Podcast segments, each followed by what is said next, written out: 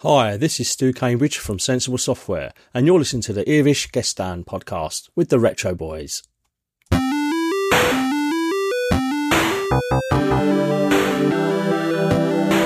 Ewig gestern. Der Podcast über Retro-Spiele und Popkultur. Vergangenes und aktuell gebliebenes. Die Retro Boys gehen mit euch der ganz großen Frage nach. War früher wirklich alles besser?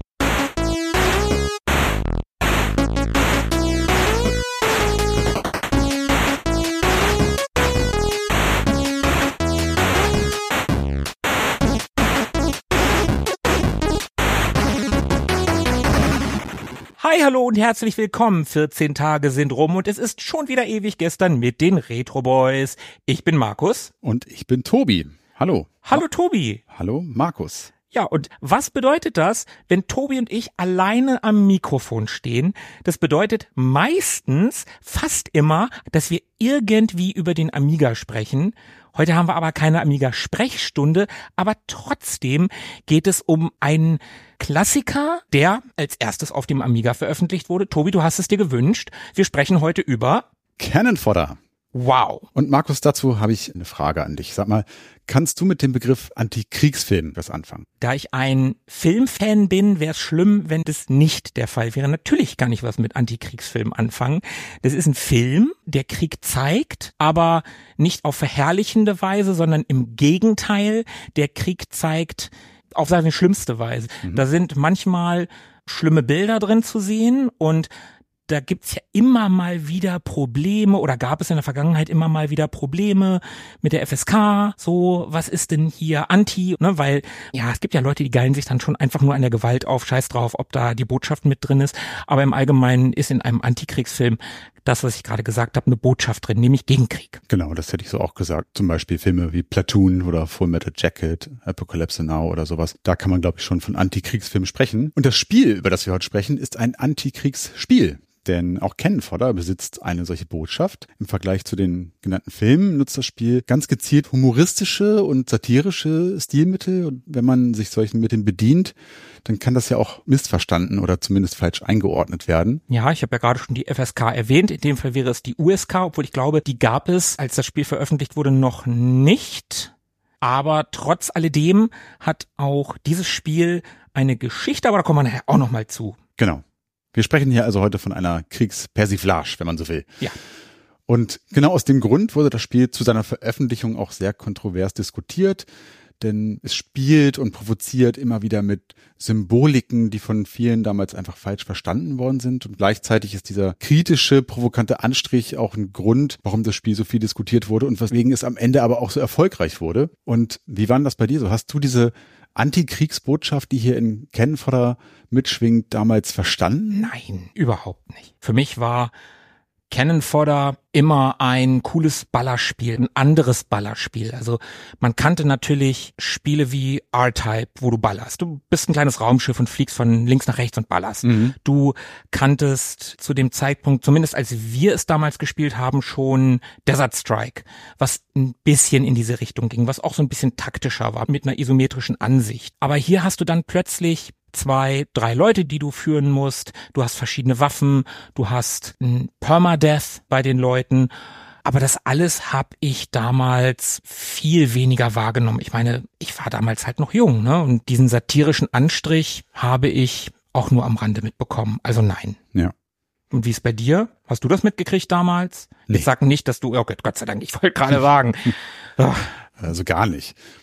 Da habe ich mir wirklich überhaupt keine Gedanken drüber gemacht. Für mich war das auch wie bei dir ein konventionelles Ballerspiel. Mhm. Ja, man hat so hier und da sich schon Fragen gestellt, was die Symboliken angeht, was den Titelsong angeht. Nee, also von diesem mitschwingenden Zynismus, von diesem, von dieser Botschaft habe ich gar nichts mitbekommen. Für mich ist das Spiel eher in Erinnerung geblieben aufgrund seiner besonderen Präsentation. Alles andere ist nicht an mich rangedrungen, aber naja, es war 1993, ich war leicht zu beeindrucken. Du bist immer noch leicht zu beeindrucken, du guckst ja, die Supernasen. Ja, anderes Thema. Wir sprechen über Kennenfodder.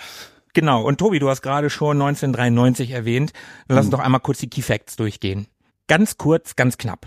Cannon Fodder haben wir jetzt schon mehrfach gesagt. Der Entwickler damals war Sensible Software und der Publisher war Virgin Interactive. Das Erscheinungsjahr haben wir jetzt auch schon ein paar Mal erwähnt, 1993. Das Genre Echtzeitstrategie und Action. Irgendwo so dazwischen, ja. Genau, Baller-Action. Und das kam für diverseste Systeme raus zuerst auf dem Amiga, dann Amiga CD32, das kam auch für MS-DOS, das kam fürs Super Nintendo, für das Mega Drive, für den Game Boy Color, für Atari ST, 3DO und den Atari Jaguar. Wir sprechen hauptsächlich über die Amiga-Version, mit der sind wir groß geworden. Mhm. Und auf dem ist es ja schließlich auch erschienen. Ich werde aber auch ein bisschen über die Mega Drive-Version sprechen, denn da habe ich es zuletzt gespielt. Ja, und 1993, da muss man ja schon fast sagen, leider ist Ken Fodder auch in diesem Jahr erschienen, denn man traut es sich ja schon fast nicht mehr auszusprechen, aber das Jahr 93 war, wie wir schon häufig festgestellt haben, ein tolles Jahr für die Spielindustrie und für die Popkultur. Da sind nicht nur Meilensteine wie Doom oder Day of the Tentacle, The Chaos Engine, Myst, X-Wing erschienen, Jurassic Park auf der Flucht, Bodyguard, all diese Dinge liefen im Kino, aber auch auf der Welt war so einiges los nach der Wende, kurz nach der Wende, 93. Die EU wurde gegründet, Bill Clinton wurde zum US-Präsidenten gewählt und der Liter Benzin kostete eine Mark 38. Oh. Und ich glaube, wir zwei wurden konfirmiert 1993. Das kann sein, das hast du besser im Kopf als ich. Ich glaube schon. Das war das Jahr unserer Konfirmation. Passt schön ins Thema. Auf jeden Fall. Aber gut. Werfen wir doch endlich mal einen Blick auf Ken Fodder. Ja, mit was haben wir das hier eigentlich zu tun? Wir haben ja schon gesagt, dass Genre, über das kann man durchaus streiten und das tun viele Leute auch. Auf jeden Fall ist Cannon Fodder für die einen ein Action-Shooter mit taktischen Elementen. Das würde ich auch so unterschreiben. Die anderen sehen in Cannon Fodder eher ein Echtzeitstrategiespiel. Ist es auch. Natürlich nicht in der Form, wie wir es heute kennen, so wie Dune 2 das damals ausgearbeitet ja. hat und dann, und dann später durch Command Conquer, durch StarCraft, durch Warcraft weiter ausgearbeitet wurde. Aber trotz alledem gilt ja auch Cannon Fodder für viele Leute als Pionier der Echtzeitstrategie. Ja, schon. So sieht das übrigens auch John Hare, der war nämlich der geistige Schöpfer des Spiels und auch für den Großteil der Präsentation verantwortlich. Also der sieht das auch eher als Echtzeitstrategiespiel. Und der ist der festen Überzeugung, dass Cannon Fodder damals einige Innovationen losgetreten hat die es vorher so nicht gegeben hat. Und in der Folge wurden viele der Designentscheidungen in Echtzeitstrategiespiele übernommen. Aber da kommen wir später nochmal im Detail zu. Wie ist denn das für dich? Also ehrlicherweise war Cannon Fodder für mich immer ein Action-Shooter. Weil mit einem Echtzeitstrategiespiel habe ich lange Zeit Spiele aller Age of Empires, Dune, StarCraft, Warcraft und so weiter verbunden. Und im Grunde wenn man die mal so nebeneinander hält, haben die ja auch nicht allzu viele Gemeinsamkeiten auf den ersten Blick. Auf der anderen Seite gibt es aber tatsächlich diese Dinge, die gar nicht so herausstechend sind, die aber trotzdem in all diesen Spielen ähnlich sind. Das geht dann ja allein schon los bei der Ansicht oder der mhm. Art und Weise, wie ich meine Einheiten steuere oder sowas. Insofern, ja, das Spiel hat Elemente von Echtzeitstrategiespielen, aber ist für mich, also ja, es gibt so taktische Elemente, die dann gerne rausgeholt werden, ne? dass man, wenn wir später noch drüber sprechen, das sind irgendwie schon strategische Entscheidungen, aber Echtzeitstrategie, ich weiß nicht. Also ich tue mich da ein bisschen schwer mit dem Begriff, aber so ein Mischmasch aus beidem finde ich in Ordnung. Mhm. Übrigens gab es auch vor Dune 2 schon Echtzeitstrategiespiele, sogar aus dem Hause Sensible Software. Da möchte ich nur kurz Megalomania zum Beispiel erwähnen, sprechen wir nachher auch nochmal kurz drüber. Aber das war zum Beispiel ein Spiel, was durchaus schon Anleihen davon hat, so wie man Echtzeitstrategiespiele von heute kennt. Und das vor Dune 2 rausgekommen ist. Mhm. Und wie sieht's bei dir aus? Ich sehe das ähnlich. Ich habe ja eben gerade schon gesagt, für mich ist das auch am ehesten ein Action-Shooter mit taktischen Elementen. Aber ich verstehe natürlich schon, wenn Leute sagen, für sie ist das auch ein Echtzeitstrategiespiel, weil es gab ja, wenn ich mich zurückerinnere, ich habe viel StarCraft gespielt damals. Ich habe ich hab das auch in der Kampagne durchgespielt. Ich habe natürlich auch Command Conquer gespielt. Und es gab ja immer mal wieder Missionen, wo du mit einzelnen Leuten rumgegangen bist. Bei StarCraft mit Kerrigan zum Beispiel. Du bist mit einer einzelnen Figur oder einer kleinen Gruppe an Figuren losgestiefelt, hast gar keinen Basenbau gehabt in einzelnen Missionen, sondern bist nur mit irgendeiner übermächtigen Einheit los und hast alles platt gemacht. So, das war dann deine Mission. Und wenn ich an solche Missionen denke, dann hast du natürlich schon irgendwie Cannon Fodder. Ja. Für mich fehlt der Basenbau ganz klar. Für mich gehört zum Echtzeitstrategiespiel Basenbau dazu, dass ich Nachschub produzieren kann. Und das ist hier nicht gegeben. Und du hast ja auch keine so gut wie keine gegnerischen Basen. Du hast manchmal einzelne Hütten da, aber du hast keine großen gegnerischen Basen, die du kaputt machen musst. Nee, nicht in dem Stil zumindest. Aber klar, es hat keinen Basenbau. Es hat auch nicht die Progression, die ein StarCraft oder Warcraft oder wie auch immer hat. Es sind vielmehr so einzelne Spielmechaniken, die dort schon mal ja, so zaghaft das Licht der Welt erblickt haben. Mhm. Ne? Aber schauen wir uns das Spiel doch mal an. Ja. Grundsätzlich ist das Spiel schnell erklärt. Man kämpft sich mit einer Soldateneinheit durch insgesamt 72 Level, um dort sämtliche Gegner zu töten oder Gebäude zu zerstören. In späteren Missionen müssen nebenbei auch noch Geiseln befreit, Zivilisten geschützt oder eskortiert werden.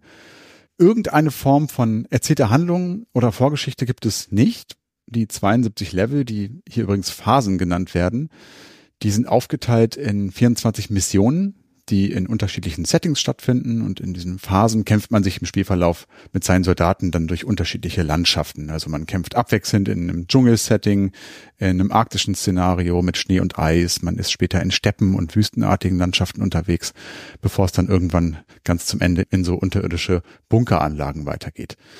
Das ist im Großen und Ganzen das, was Ken Fodder ist und wir könnten uns an dieser Stelle eigentlich schon fragen, wir haben es mal wieder, oder?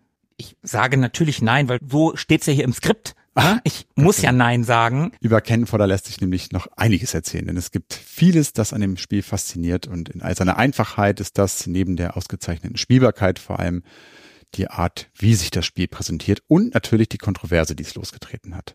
Und die versuchen wir erstmal für einen Moment auszublenden und beschreiben vielleicht erstmal, was wir sehen. Ja.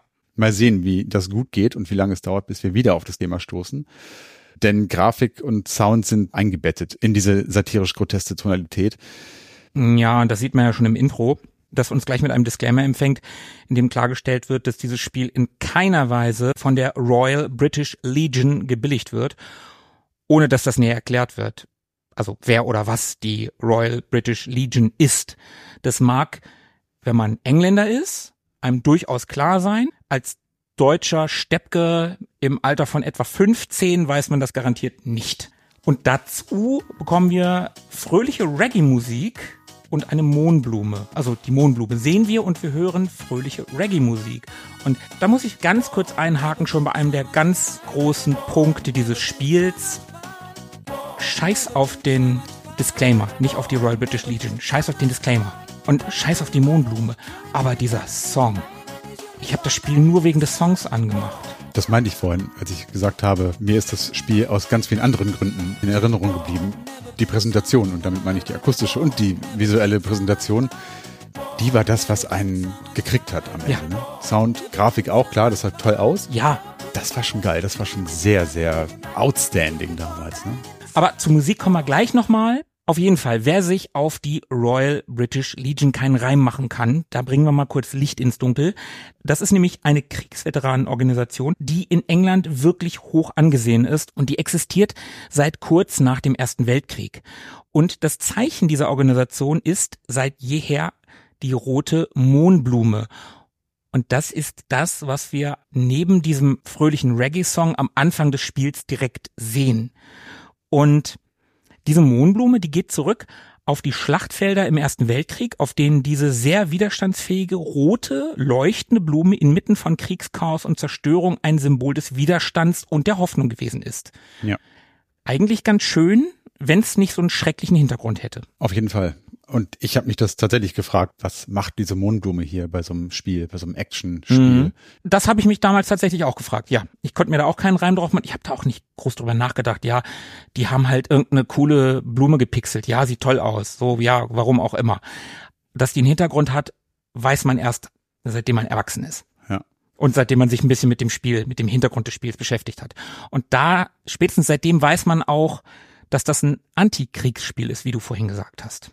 Es steckt also eine Menge Symbolkraft in dieser Blume und bringt man das jetzt in Verbindung mit diesem Spiel oder mit einem Spiel, vor allen Dingen in der damaligen Zeit, mhm. das ist ja noch eine ganz andere Zeit, wo Spiele ganz anders wahrgenommen werden. Videospiele waren damals eher Kinderkram. Das wäre heute schon mal wieder was ganz anderes. Und wenn man dann noch dazu sieht, dass das Spiel Cannon Fodder heißt, dann kann man sich schon vorstellen, wie kontrovers das Spiel aufgenommen wurde und vor allen Dingen, dass die Royal British Legion nicht allzu erfreut darüber gewesen ist. Und nimmt man jetzt nochmal den Titelsong dazu, in dem es im digitalisierten Refrain übrigens heißt War has never been so much fun, spürt man schon sehr deutlich den sarkastischen Unterton und den schwarzen Humor, den wir vorhin schon angesprochen haben. On top kommen jetzt noch die ebenfalls digitalisierten Fotos im Intro, die man noch zu sehen bekommt, mit denen so der Produktionscast vorgestellt wird, in dem die Beteiligten in Uniformen und mit Waffen in so absurde Szenen gesetzt worden sind. Über das Intro und was daraus noch so entstanden ist, sprechen wir auch später nochmal. Ich hoffe, wir vergessen das nicht alles. wir landen aber nach diesem Intro. Das skippen wir jetzt. Genau, das gibt man jetzt mal auf so eine Art, ja, Start- oder Zwischenbildschirm. Und der begegnet uns im weiteren Spielverlauf immer wieder, nämlich immer nach einer abgeschlossenen Mission. Und dieser Screen ist quasi so das Schlüsselelement des ganzen Spiels, denn auf dem wird die eigentliche Kernbotschaft von Ken Fodder sichtbar, aber eins nach dem anderen. Wir sehen hier eine friedliche Landschaft mit blauem Himmel und einem grünen, grasbewachsenen Hügel, dem Boot Hill an dessen Fuß ein paar Mohnblumen wachsen und um den sich so ein langer Weg schlängelt. Also auch erstmal so ein bisschen ein ungewöhnliches Bild dafür, dass es ein Ballerspiel sein soll. Mhm. Am Ende des Weges ist dann auch noch so ein verschlossenes Tor, das von einem Soldaten bewacht wird. Und auf dem Weg kommen aus der Ferne 15 kleine Männer in Zivil angelaufen, also keine Soldaten, die vor der Tür anhalten und Schlange stehen. Am oberen Bildschirmrand gibt es so ein paar Elemente, ein Diskettensymbol zum Laden und Speichern und vor allem so ein Scoreboard mit einer Home- und Away-Anzeige, das man so von Sportveranstaltungen kennt. Und das ist der nächste, leicht zynische, mhm. makabre Punkt, den man vielleicht nicht sofort versteht, bei dem man aber schon so ein Gefühl bekommt, irgendwas stimmt doch hier nicht, irgendwas mhm. ist doch komisch. Und auch dieser Hügel, der ist so groß und verdächtig leer. Hm, irgendwie seltsam. Am linken Rand haben wir dann so zwei kleine untereinander angeordnete Listen mit noch leeren Slots, die einmal mit Heroes und mit Squad betitelt sind. Und im Hintergrund läuft dramatische Musik. Und das ist so das Erste, was wir also sehen. Und auf die meisten Dinge hier kann man sich auch immer noch nicht so richtig einen Reim drauf machen. Aber wie gesagt, es schwingt schon so ein bisschen so eine Stimmung mit, so ein Vibe irgendwie. Da sieht ja bisher alles noch recht friedlich aus. Jo. Und wenn man jetzt irgendeine Taste drückt, dann ja, geht das Tor auf und es beginnt so eine Art Einlass, denn einige der Rekruten werden jetzt halt rekrutiert und durchgewunken.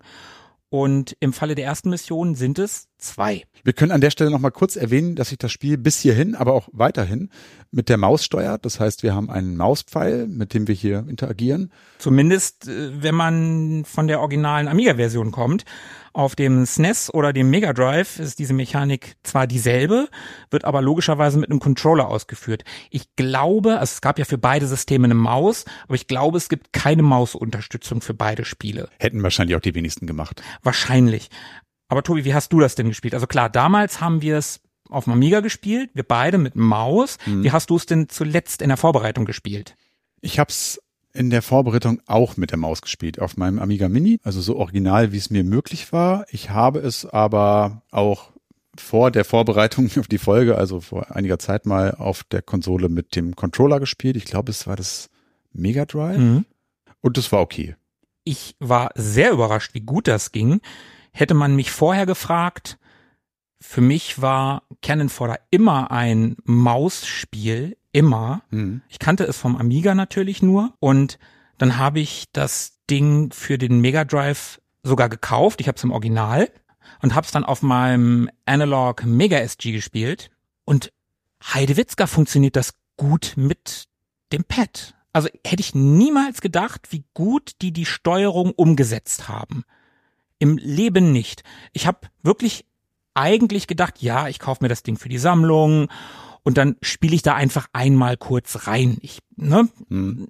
einmal kurz gucken, wie ist denn das überhaupt? Und es hat wirklich gut funktioniert. Es hat so gut funktioniert, dass ich in der Vorbereitung, ja, ich bin auf den Emulator gewechselt, ich bin dann auf mein Raspi, auf mein eigenes Mega Drive Mini, was ich mir mal zusammengebaut habe, gewechselt, damit ich speichern konnte. Mhm. Aber ich habe es dann mit Pad weitergespielt und hab's auch bewusst so weitergespielt, weil es so gut funktioniert hat. Hätte ich nie gedacht. Okay.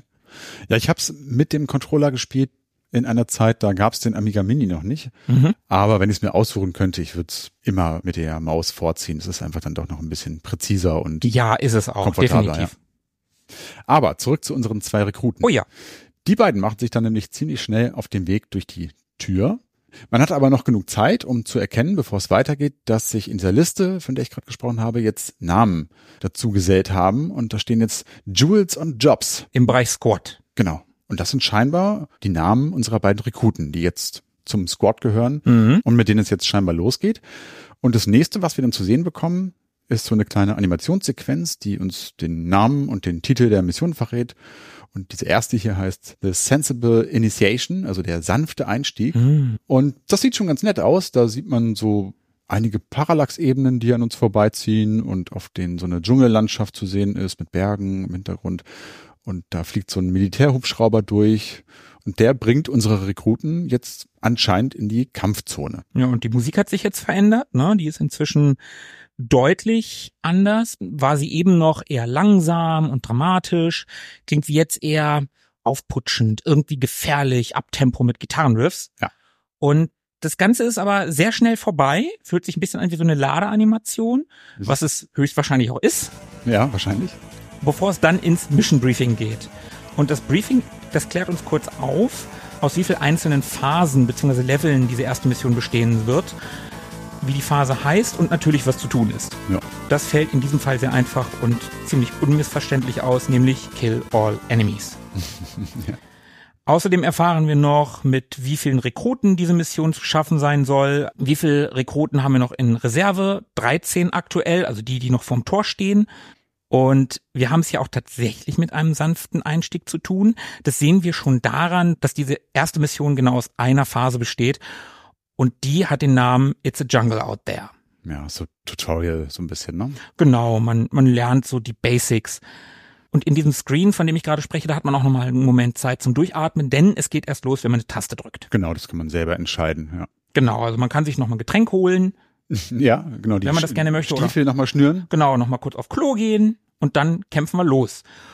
Und das tun wir dann auch. Wir sind mitten im Dschungel und unsere beiden Soldaten, Jules und Jobs, haben wir eben gerade schon gesagt, nicht Steve. Das Ganze spielt auch in einer leicht gekippten Top-Down-Ansicht, in der man immer nur einen Ausschnitt der gesamten Karte sieht. Also wir haben einen großen Bereich und die Karte ist reingezoomt. Man kann leider, gut, die Technik gab das damals noch nicht her, man kann nicht rauszoomen und sich die ganze Karte mal angucken. Nee, ich weiß auch gar nicht, ob das bei dieser ersten Mission schon so ist. Die Map sozusagen ist natürlich hier relativ klein, ist ja, Ja. ein Tutorial, aber grundsätzlich funktioniert es so. Ja, du hast viele, viele Screens teilweise Mhm. später in großen Maps und siehst aber immer nur einen Ausschnitt, ja. Genau, die Karten, die sind unterschiedlich groß. Du hast es gerade schon gesagt, viele Einzelscreens. Die Umgebung, die ist echt schön und detailliert gepixelt. In diesem Fall natürlich viel Grün, viel Palmen, dichtes Buschwerk, Flüsse und Bäume. Wir sind in Vietnam, kann man glaube ich schon sagen. Ne? Also ja, genau. Es gibt keine Ingame-Musik, dafür gibt's die atmosphärische Geräuschkulisse, mhm. Dschungelgeräusche und so. Wir sind halt auf dem Amiga ursprünglich und jetzt könnte man natürlich glauben, das war halt ganz oft so. Warum haben die das gemacht? Aber kommen wir später nochmal zu. ich schreibe es auf die Liste. Ja, mach mal. Der Screen gibt dem eigentlichen Spielgeschehen dann sehr viel Raum. Nur am linken Rand haben wir ein paar Elemente, mit denen wir etwas machen können. Da wäre am oberen linken Rand ein Interface mit dem Symbol der Einheit und den Namen der an der Mission beteiligten Soldaten. Also in dem Fall haben wir Jules und Jobs. Mhm. Die sind übrigens jeweils mit einem Rangabzeichen versehen. Das sind so, die heißen Chevrons, Chevrons. Ich weiß nicht genau, wie es ausgesprochen wird, ob, ob Französisch oder Englisch. Das sind so Winkel, die Ja. hat man schon mal gesehen, wenn man, Ja. wenn man irgendeinen Militärfilm gesehen Auf jeden hat. Fall, ja. Am Anfang ist das nur einer, das ist der Rang des Privates. Genau. Außerdem gibt es noch je einen Slot für Granaten und einen für Raketen. Die sind allerdings am Anfang noch leer. Aber wir sind nicht unbewaffnet. Wir haben natürlich ein MG und wie das funktioniert, sehen wir auch gleich noch. Bitte notiere das auf der Liste. Ja, mache ich. Aber schauen wir uns doch mal an, was wir hier so tun können. Immerhin gibt's ja eine Mission zu erfüllen. Genau. Und durch diese Wildnis steuern wir nun also unsere beiden Soldaten, die recht klein, aber trotzdem überraschend detailliert gepixelt sind. Nicht viel größer als 12 Pixel. Muss man so ein bisschen an Lemmings denken vielleicht. Auch die Animationen, die sind einigermaßen flüssig umgesetzt, auch wie bei Lemmings. Die sind, glaube ich, noch ein bisschen kleiner. Hm, Ich glaube, der hat nur acht Pixel, ne? Ja, das mag sein. Na, und überhaupt sehen die Männer eher so ein bisschen niedlich aus. Die sind überproportioniert, comicartig. Also da versucht niemand wirklich echte Soldaten abzubilden. Ja, die haben so große Köpfe, ne? Ja. Also im Vergleich zum Körper. Ja. Und das passt dann ja auch schon so ein bisschen zu der angesprochenen humoristischen Seite von Ken Fodder. Und die Steuerung, die ist recht präzise. Das heißt, wir klicken irgendwo in die Landschaft und unsere Freunde rennen dahin. Mhm. So funktioniert das. Und weil wir ja schon ein paar Mal von Einheit gesprochen haben, das ist hier tatsächlich wörtlich zu nehmen, denn die beiden hängen aneinander. Mhm. Das heißt, es gibt einen Leader, der die Einheit führt und den anderen oder die anderen später, die ihm dann auf Schritt und Tritt folgen. Und da streifen wir jetzt auch schon so ein kleines bisschen so eine taktische Komponente des Spiels, denn wie das bei Einheiten so ist, kann man die natürlich auch aufteilen. Also ein oder mehrere der Männer stehen lassen und mit dem anderen Teil weitergehen. Das kann je nach Leveldesign und Mission auch durchaus notwendig sein, um sich zum Beispiel Zielen von zwei Seiten zu nähern oder einfach, um nicht mit allen auf einmal ins Verderben zu rennen. Natürlich lassen die sich dann später auch jederzeit wieder zusammenfügen.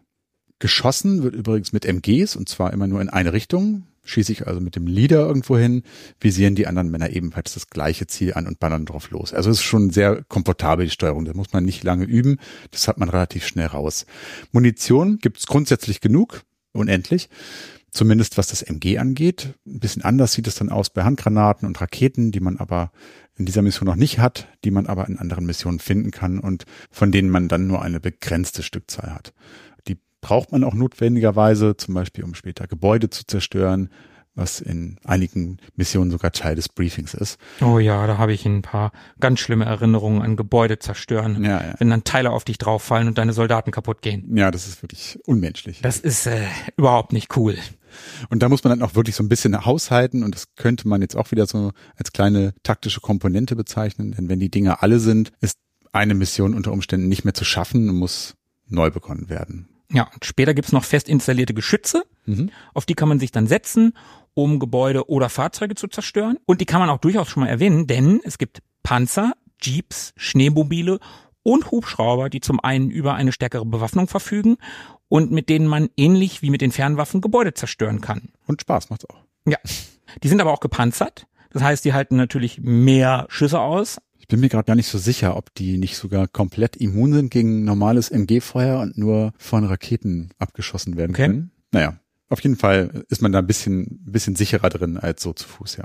Bin mir da auch nicht ganz sicher. Auf jeden Fall können mit denen weite Strecken der Karte in kürzerer Zeit logischerweise zurückgelegt werden. Mit denen können aber auch mehrere Soldaten natürlich transportiert werden. Auch klar. Ja, das ist ziemlich praktisch teilweise. Man kann die Fahrzeuge übrigens auch wunderbar als Waffe einsetzen und gegnerische Einheiten überfahren. Voll gemein. Im Übrigen gibt es in der linken unteren Bildschirmecke, das haben wir auch noch nicht erwähnt, auch so eine kleine Weltkugel, über die wir eine Karte öffnen können, mit der wir dann einen Gesamtüberblick bekommen über die Map, inklusive einer kleinen Markierung, die anzeigt, wo man sich aktuell gerade befindet. Genau, das ist dann, ich habe ja eben gerade schon gesagt, dass man nicht rauszoomen und reinzoomen kann. Das ist dann so der Kompromiss, ne? Die Möglichkeiten des Amigas und der ganzen Konsolen damals, es gab das noch nicht her, aber du hast zumindest so eine kleine Übersicht der Mhm. Karte. Nicht im Detail, aber so im Groben wenigstens. Immerhin. So, wir sind also bewaffnet. Das heißt, wir wollen unsere Waffen ja auch irgendwo einsetzen. Ja, da brauchen wir Gegner, ne? wir brauchen Gegner. Und die bestehen natürlich aus Soldaten, die teilweise da alleine, aber auch mal in Gruppen unterwegs sind. Bewaffnet sind die in der Regel ebenfalls mit Maschinengewehren. Einige stehen aber auch so in der Gegend rum und halten mit ihren Raketenwerfern oder Granaten auf uns. Das heißt, die können uns auch von weit entfernteren Positionen aus treffen. Das ist gefährlich. Das ist sehr gefährlich. Mhm. Das wird natürlich auch in der Spielprogression immer schwieriger und es gibt mehr von denen. Und wir haben ja eben schon im Mission Briefing erfahren, dass unser Ziel ist, töte alle Gegner. Mhm, Und das ist auch das Mission Briefing, wenn man ganz ehrlich ist, der meisten Missionen in dem Spiel. Ja, schon. Ne? Ja, ja. Aber das gestaltet sich manchmal durchaus schwieriger als gedacht, denn es ist nicht immer so einfach, die Gegner überhaupt zu finden. Zum einen sind die Ja, aufgrund ihrer Uniformierung natürlich tiptop getarnt im Dschungel. Sie können sich aber auch verstecken, zum Beispiel in Häusern oder in Hütten. Und in dem Fall braucht es dann ebenfalls wieder Raketen oder Granaten, um diese Gebäude in die Luft zu jagen. Teilweise ist das in einigen Missionen ja auch Teil des Briefings, haben wir schon gesagt. Mhm. Und da gibt's immer mal wieder diese Momente und die hast du gerade schon angesprochen, in denen man besonders aufpassen muss, denn springt man so ein Gebäude in die Luft, da kann es passieren, dass die Tür oder das Dach durch die Druckwelle dann nach vorne oder nach oben rausfliegt. Und wenn man Pech hat und ungünstig steht, dann kriegt man es irgendwie ab und ist tot. Das ist wirklich, das ist sehr frustrierend. Ja, das ist, das ist ultra frustrierend. Also wenn, wenn einem das passiert, das ist kein Asbach-Uralt wert. Ja. Also, tut mir leid, nee. Ähm, das geht gar nicht. Da helfen auch die magischen Kräfte nichts. Nee. Das war aber Fernet Branca. Ja. Und äh, geistreicher Genuss Nuss. Komm, lass uns noch weiter über Häuser und Hütten sprechen. Auch gut. Die scheinen nämlich sehr geräumig zu sein. Zumindest spawnen daraus laufend neue Gegner, bis man sie dann endlich gesprengt hat. Das gleiche gilt auch für Erdlöcher, ne? Ja, auch gemein, weil die übersieht man auch mal. Ja, das kann in der Grafik untergehen. Ne? Da muss man eine Granate reinschmeißen, um dann das Erdloch kaputt zu machen und die ganzen Soldaten darin zu killen. Genau. Und weil wir gerade über Gegner sprechen und wie man die so aus dem Weg räumt, ich habe ja vorhin schon mal kurz was angedeutet. In dem Zuge können wir erwähnen, dass Cannon Fodder hier in Deutschland 1994 von der BPJM indiziert wurde. Mhm. Beziehungsweise damals war es, glaube ich, noch die BPJS. Ja, das stimmt, die Schriften. Ne? Genau, das waren damals noch die Schriften, heute sind es ja die Medien.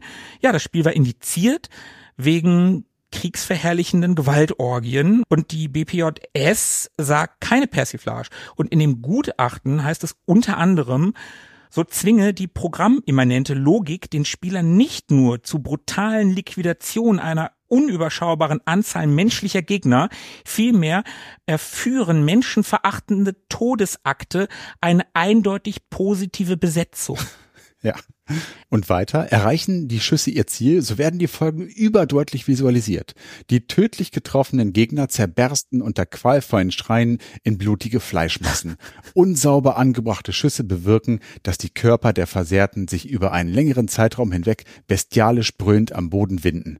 Blut entweicht fontänenartig aus dem Unterbauch. Zitat Ende. Ja, das ist schon wahr. Ich kann mich auch an die Schreie erinnern. Die sind tatsächlich etwas, an das man sich, wenn man das Spiel ein bisschen ausführlicher gespielt hat, sicherlich erinnern kann. Ja, schon.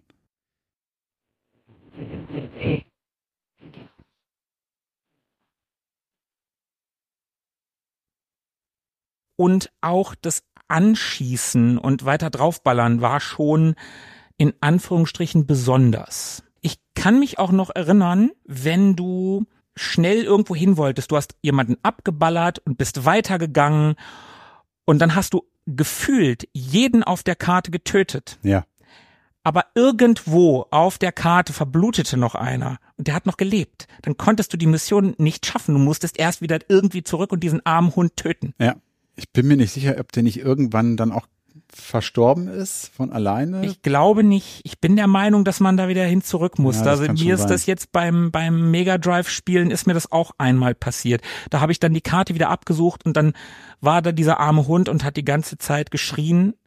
Ja, das war schon fies. Und war am verbluten. Das ist schon böse. Und dann flogen sie ja auch noch so schön durch die Luft, ne, wenn du mhm. dich erinnerst, ne, wenn du so draufgeschossen hast. Ne?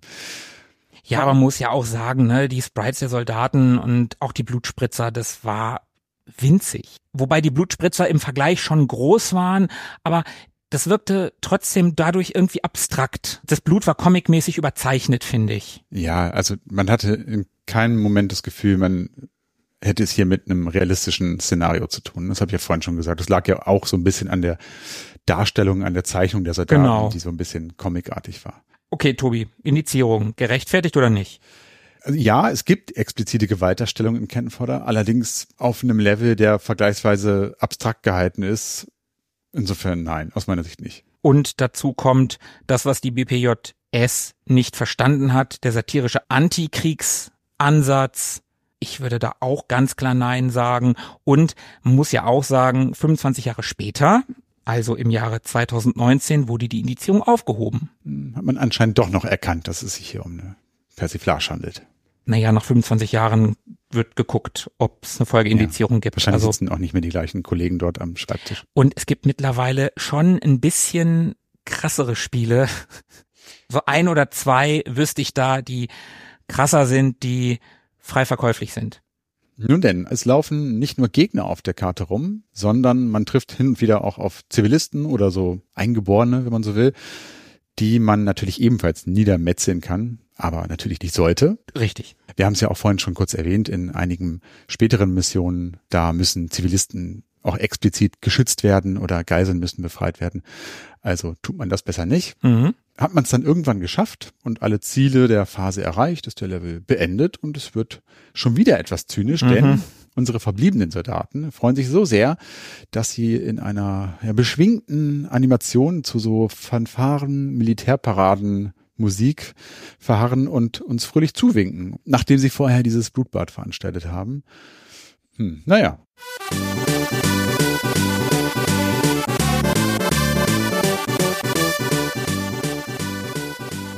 Ja, dann geht's danach direkt weiter in die nächste Phase mit denen, die überlebt haben. Im Idealfall alle.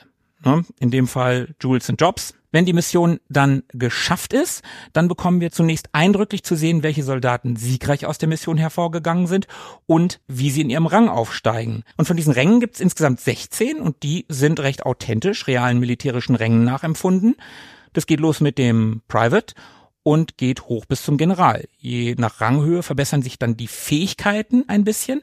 Das heißt, die Männer können ein bisschen schneller laufen, haben mehr Feuerkraft oder können weiter schießen. Ist mir nie aufgefallen. Nee? Nee. Das weiter Schießen ist mir tatsächlich aufgefallen, dass die so ein bisschen Ja, nee, So. habe ich nie so richtig drauf geachtet. Heroes in Victory steht dann übrigens oben auf dem Bildschirm, während die Namen der Soldaten wie in einem Film abspannt vorbeiziehen zu dramatischer Musik. Über die wir auch noch dringend sprechen müssen nachher.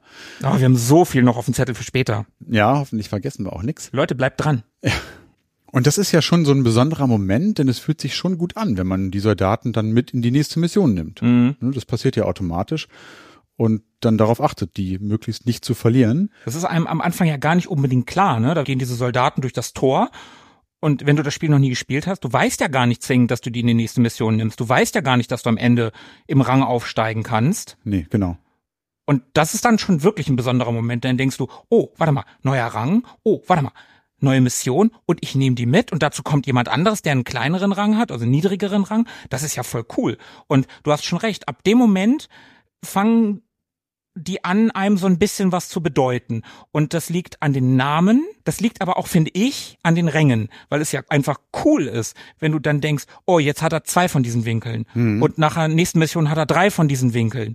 Und diese, diese Kombination aus beidem, finde ich, ist es. Es sind einmal die Namen und die Ränge, die, die so eine Progression ja, vorgaukeln ist das falsche Wort. Es gibt ja eine Progression. Ja. Man hat ja, wenn die aufsteigen in den Rängen, die haben ja eine Verbesserung. Ich bin mir nicht ganz sicher, ob es mir wirklich aufgefallen ist, aber vielleicht auch nur, weil ich es weiß, dass die dieses Weiterschießen, das ist mir irgendwie gefühlt, ist mir das aufgefallen. Ja. Also es gibt zumindest so zwei Komponenten, weswegen die einem ans Herz wachsen können. Einmal so eine emotionale Bindung durch die Namen Mhm.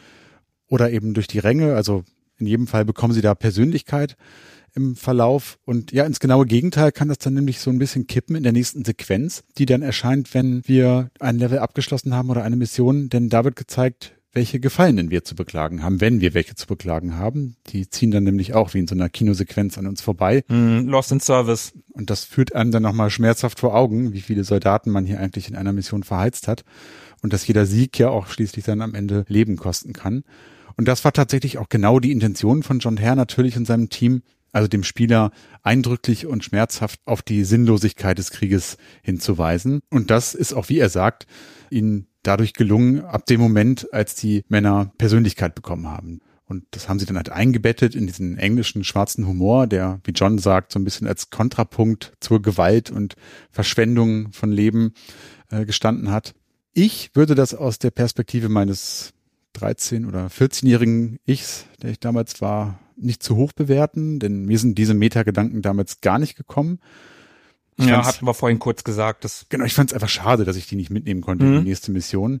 Und ich weiß nicht, ob es daran gelegen hat, dass ich jung und dumm war oder dass ich es zum ersten Mal gespielt habe und einfach nicht gerafft habe. Also Mhm. wenn du das heute jemandem zeigst, der es zum ersten Mal spielt, einem Erwachsenen, ob der das sofort checkt, so bin ich mir auch nicht sicher. weiß ich auch nicht genau. Dafür ist das Spiel ja irgendwie auch zu knuffig, ne? Und, Ja, und, und die Musik ist zu fröhlich und so. Und heute ist man halt einfach ganz andere Sachen gewohnt. Ja, ja. Ne? Hat man ja eben gerade auch schon, ne? Ja. Ja, genau. Ich sehe das genauso. Also mein 13, 14, 15-jähriges Ich, je nachdem, wie alt ich da war, habe ich mir auch keine Gedanken drum gemacht. So. Jetzt kommen wir aber zu dem Punkt, wo ich sagen würde, wir haben es ja auf Emulatoren gespielt und haben viel abgespeichert. Und wenn du das machst, dann entgeht dir einer der zentralen Punkte, nämlich dieses Verlieren von Leben. Du verlierst Jules and Jobs. Du verlierst hochrangige Soldaten.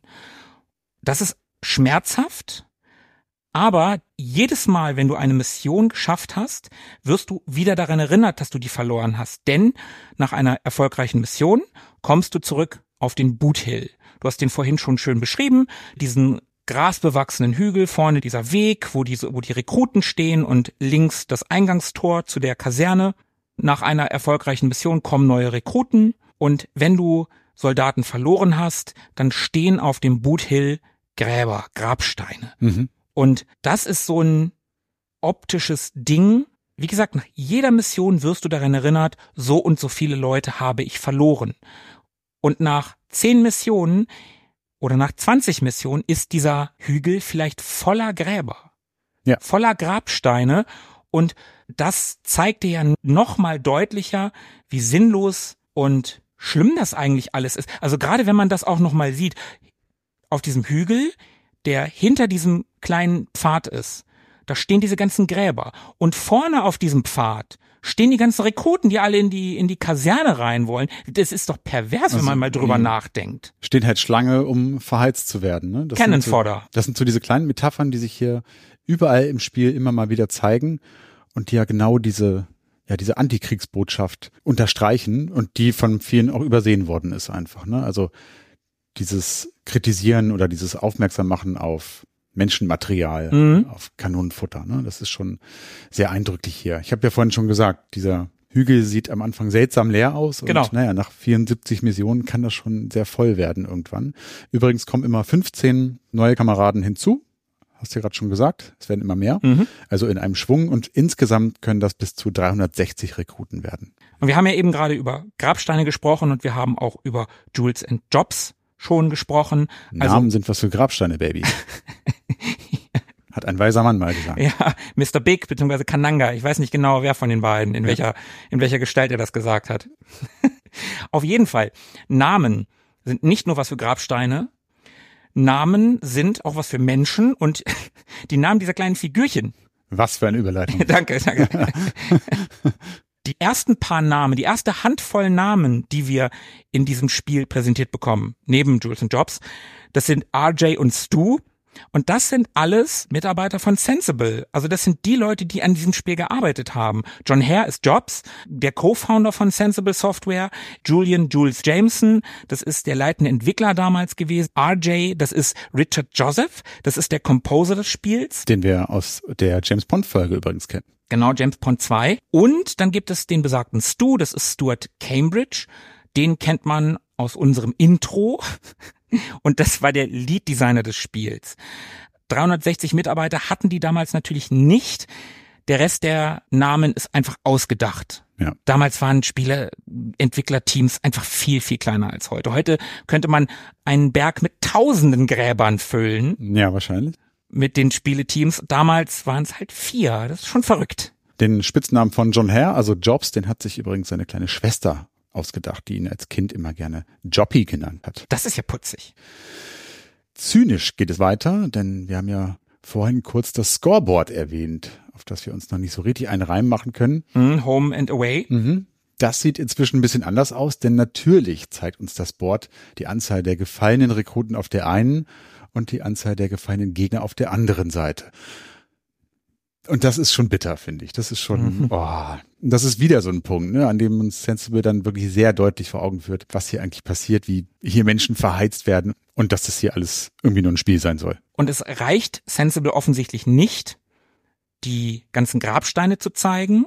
Dann muss auch noch Home and Away, also das Heimteam und das Auswärtsteam, also das, das ist, das ist krass.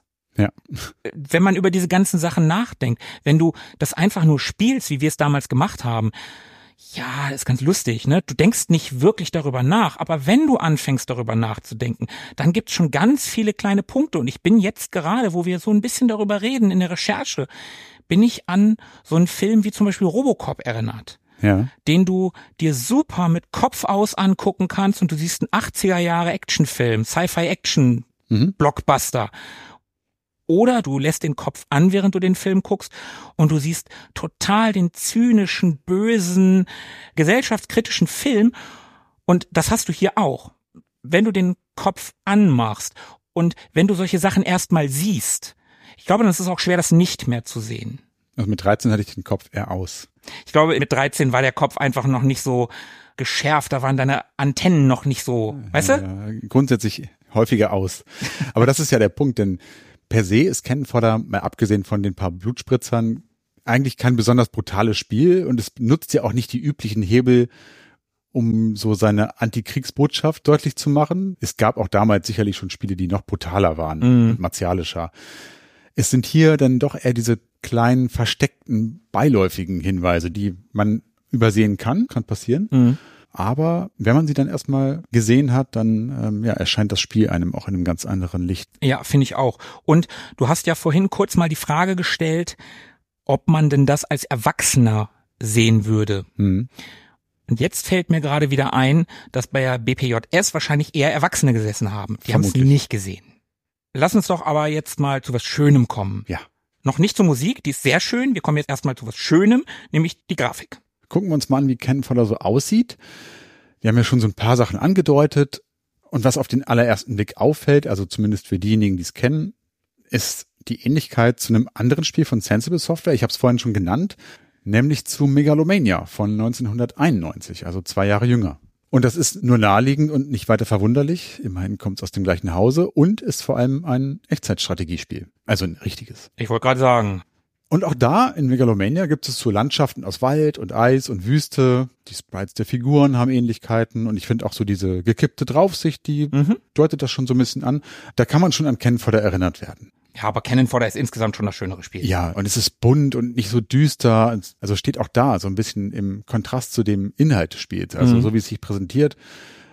Verantwortlich für den gesamten Look ist nicht etwa John Hare, der normalerweise Lead-Designer in Sensible Produktionen gewesen ist, sondern Stuart Stu Cambridge, den wir schon ein paar Mal gehört haben heute. Mhm. Und der ist bei der Produktion von Ken Fodder regelrecht aufgeblüht. Und der meinte mal in einem Interview, dass er vor Sensible noch eine etwas andere, geordnetere Arbeitsweise gewohnt war. Hier konnte er sich mal austoben und ausprobieren und vor allem auch eigenverantwortlichen Look and Feel kreieren, fast ganz ohne Vorgaben. Die einzigen Vorgaben, die John Hare hatte, waren, dass er sich an der Perspektive und dem Maßstab von Megalomania orientieren sollte. Und Sensible Soccer, ne? Ja, das spielte auch so ein bisschen mit rein, gerade bei den Sprites der Figuren. Und das war eher ungewöhnlich für John Hare, der eher so als Kontrollfreak gilt und eigentlich gern alles selber macht. Das hat er allerdings in dem Fall nur bei dem Leveldesign der 74 unterschiedlichen Maps ausgelebt, bei denen jedes einzelne Level tatsächlich mit Buntstiften noch auf Karo-Papier gebracht wurde Krass. und auf dem dann jedes Merkmal und jeder Feind und jeder Baum genau positioniert worden sind. Also was das angeht, war Ken Fodder im Vergleich zur sonstigen Arbeitsweise so ziemlich das methodischste Spiel, das sie bis dahin angegangen waren. Also vorher ging es da noch ein bisschen anders zu. Und John Hare sagte mal, dass sich Sensible Software auch zu diesem Zeitpunkt in seiner besten Phase eigentlich befunden haben soll, von der er so als Transformation spricht. Also man wurde ein bisschen erwachsen, man expandierte, stellte Leute ein und zog in größere Büros und so weiter. Über Sensible Software sprechen wir gleich noch ein bisschen. Lass uns doch mal einen Blick auf das Spiel werfen. Also, wie es sich so spielt. Wir haben ja jetzt schon einiges kennengelernt. Und wenn man sich die Spielemechanik anguckt, dann kann man grundsätzlich sagen, spielt sich Kennen Fodder gut. Sehr intuitiv und unkompliziert. Haben wir vorhin schon mal erwähnt, ne? Maus, aber auch mit Pad funktioniert das sehr gut. Ja. Die Maussteuerung, die sitzt natürlich, das hast du vorhin auch schon gesagt, die ist schneller und da kann man sich super darauf einstellen. Mit der linken Maustaste, da schicken wir unsere Soldaten an einen bestimmten Punkt auf der Map und mit der rechten wird geschossen. Ja. Und das Ganze funktioniert super präzise und das sorgt einfach dafür, dass wir schnell reagieren können. Und mit beiden Maustasten zusammen werden Raketen bzw. Granaten abgefeuert.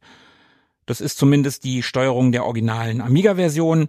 Auf den Konsolen haben wir ja auch schon gesagt, mit dem Controller, da funktioniert das Ganze natürlich ein bisschen anders, nicht ganz so präzise wie mit der Maus, aber ich kann es aus eigener Erfahrung sagen, da gewöhnt man sich super schnell dran, außer vielleicht, wenn man die Back-to-Back spielt. Ich glaube, dann wird's doof, aber wenn man die Maus-Variante lange nicht gespielt hat oder länger nicht gespielt hat und dann auf Konsole wechselt, dann wird man überrascht sein, wie gut das funktioniert. Ja, kann man schon machen. Einzig das Aufteilen und Zusammenführen der Trupps, das muss man ein, zweimal gemacht haben. Es ist ein bisschen nervig am Anfang, aber wenn man das ein paar Mal gemacht hat, dann geht das auch ganz gut von der Hand. Ist so ein bisschen hakelig, Ja, aber ja, ja. weiß man einmal, wie es geht, dann ist Genau, Thema, ja. genau. Worüber man sich neben dem Aufteilen und wieder Zusammenführen der Trupps auch mal ärgern kann, das sind die Gegebenheiten des Terrains, denn die Landschaften haben alle ihre Eigenheiten. Das geht los mit Wasser, das gibt's so ziemlich in jeder Landschaft. Das kann in der Regel ohne Gefahr durchquert werden, Ja. hat allerdings die Einschränkung, dass man im Wasser nicht schießen kann. Beziehungsweise es gibt doch zwei Arten. Ne? Es gibt doch so helleres am Ufer, da Ja. kannst du noch schießen und dann gibt's das tiefere Wasser, da bist du wirklich am Schwimmen und da kannst du nicht mehr schießen. Genau. Das äh, kann dann schon mal gefährlich werden. Mhm. Also Genau. wenn dann gegnerische Einheiten am Ufer stehen und du bist dann noch am Schwimmen mit deinen Leuten. Aber auf der anderen Seite können gegnerische Einheiten, die im Wasser sind, auch nicht schießen. Ja, und da muss man sagen, da merkt man, wie alt das Spiel ist. Die KI ist nämlich sehr dumm. Wenn du am Ufer stehen bleibst, sobald dich Gegner, nein, eigentlich immer, sobald dich Gegner sehen, kommen sie auf dich zu. Und wenn du am Ufer stehen bleibst, die gehen halt ins Wasser und schwimmen auf dich zu und du kannst die vom Ufer einfach abballern. Ja. Da, ja, die sind nicht sehr schlau. Aber ich finde es eigentlich ganz cool, weil man kennt es ja aus vielen anderen Spielen, da ist Wasser einfach nur ein Hindernis, um das ich rum muss oder wo ich irgendwie ein Fahrzeug brauche, um rüberzukommen oder eine Brücke oder so. Und ja, also es ist ein Hindernis, definitiv, aber ich kann es, so wie es in der Realität ja auch wäre, ich kann auch dadurch, mit der Einschränkung nicht zu schießen. Man kennt das ja auch aus Vietnam-Filmen. Ne? Dann wird die Knarre über den Kopf gehalten, beziehungsweise wird die in eine Plastiktüte eingepackt. Ja. Und so, da kann man dann wirklich nicht schießen. Ansonsten gibt's noch Treibsand, den man besser meiden sollte, oder so Erdspalten, da kann man reinfallen. Und natürlich ist die arktische Landschaft auch anders beschaffen als der Dschungel. Also die ist so ein bisschen slippery und rutschig, so wie das alle Eislevel der Welt so an sich Ja, wir haben. mögen Eislevel. Ist nicht ganz so schlimm. Mhm. Also hier kommt's ja nicht so auf Millimeter an in Ja, der ja. Regel wie in so einem Plattformer. Kann trotzdem nerven. Ja, auf jeden Fall. Was auch nerven kann, ist, wenn man sich mit seinen Männern, die ja immer brav in der Reihe laufen, irgendwo verhakt. Das kann öfter mal passieren, wenn man um eine Ecke geht oder an einem Baum vorbei oder sowas und man nimmt die Kurve zu, Mhm, ja. zu scharf. Dann bleibt eine Person hängen und es geht nicht weiter. Und dann braucht man so ein bisschen wie, als würde man so einen Knäuel Bindfaden auseinander tüddeln, Ja. bis die da wieder irgendwie auf Spur sind. Passiert jetzt aber auch nicht andauernd. Oder wenn man an so einem kleinen Abhang vorbeigeht und der letzte fällt dann da irgendwie runter Ja, ja. und ist dann unten und die anderen sind noch oben und du denkst, ey, ihr müsst doch alle nach oben und dann musst du hier den, den Ja. Aufgang wieder suchen, damit der da wieder hochkommt. Auch an solchen Dingen merkt man, dass das ein älteres Spiel ist. Ja, es macht's aber auch ein bisschen abwechslungsreich und gibt dem Spiel so ein bisschen Tiefe und jedes Szenario hat so einen eigenen Drive und so eine eigene Atmosphäre.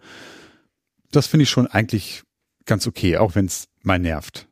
Naja, aber das bräuchte es jetzt nun nicht wirklich, um ein eigenes Feeling zu haben. Ich brauche jetzt nicht so eine nicht ausgegorene Mechanik, dass meine letzte Figur irgendwo in einem Baum hängen bleibt. Das brauche ich jetzt nicht unbedingt. Ja, es wird halt niemand zurückgelassen. Das wollte ich vielleicht damit sagen. Ja, okay. Dann ist es bestimmt intended. Mit Sicherheit. Ansonsten sind die Level sehr, sehr schön ausgestaltet. Also die Settings, in denen man sich da bewegt. Da trifft man immer wieder auf Zivilisten und da gibt es Behausungen, da stehen Lehmhütten rum im Dschungel. Es gibt Iglus in den Eisregionen. Es laufen auch mal Tiere rum, so Robben und Schafe, Vögel ziehen vorbei. Und diese Umgebungen sind natürlich nicht nur schön und machen den Look aus, sondern die sind natürlich auch gleichzeitig Hindernis ne, oder Deckung. So. Mhm. Also da stehen Bäume und Hecken und all möglichen Dinge rum. In einigen Phasen gibt es auch Höhenunterschiede, die hast du gerade schon angesprochen, Mhm. ne, wenn man da irgendwo so einen kleinen Abhang runterfällt. Die sind in der Regel halt nicht so hoch, dass man da wirklich abstürzt und Schaden davon trägt. Aber wenn man mal abgestürzt ist, muss man erstmal wieder eine Stelle finden, um wieder hochzukommen. Mhm. Das kann einen so ein bisschen die Nerven kosten. Ne? Äh, Gerade in diesen Eismissionen, da kann das schon öfter mal vorkommen. Ja, ja, genau. Ich habe auch an die Eismissionen gedacht. Da sind mir die Abhänge auch öfter mal zum Verhängnis geworden, weil es halt ein bisschen slippery ist. Und du hast gerade noch Bäume beziehungsweise das Dickicht als Deckung benannt. Mhm. Und das finde ich ist auch noch so ein Ding, was dich viel mächtiger macht als den Gegner.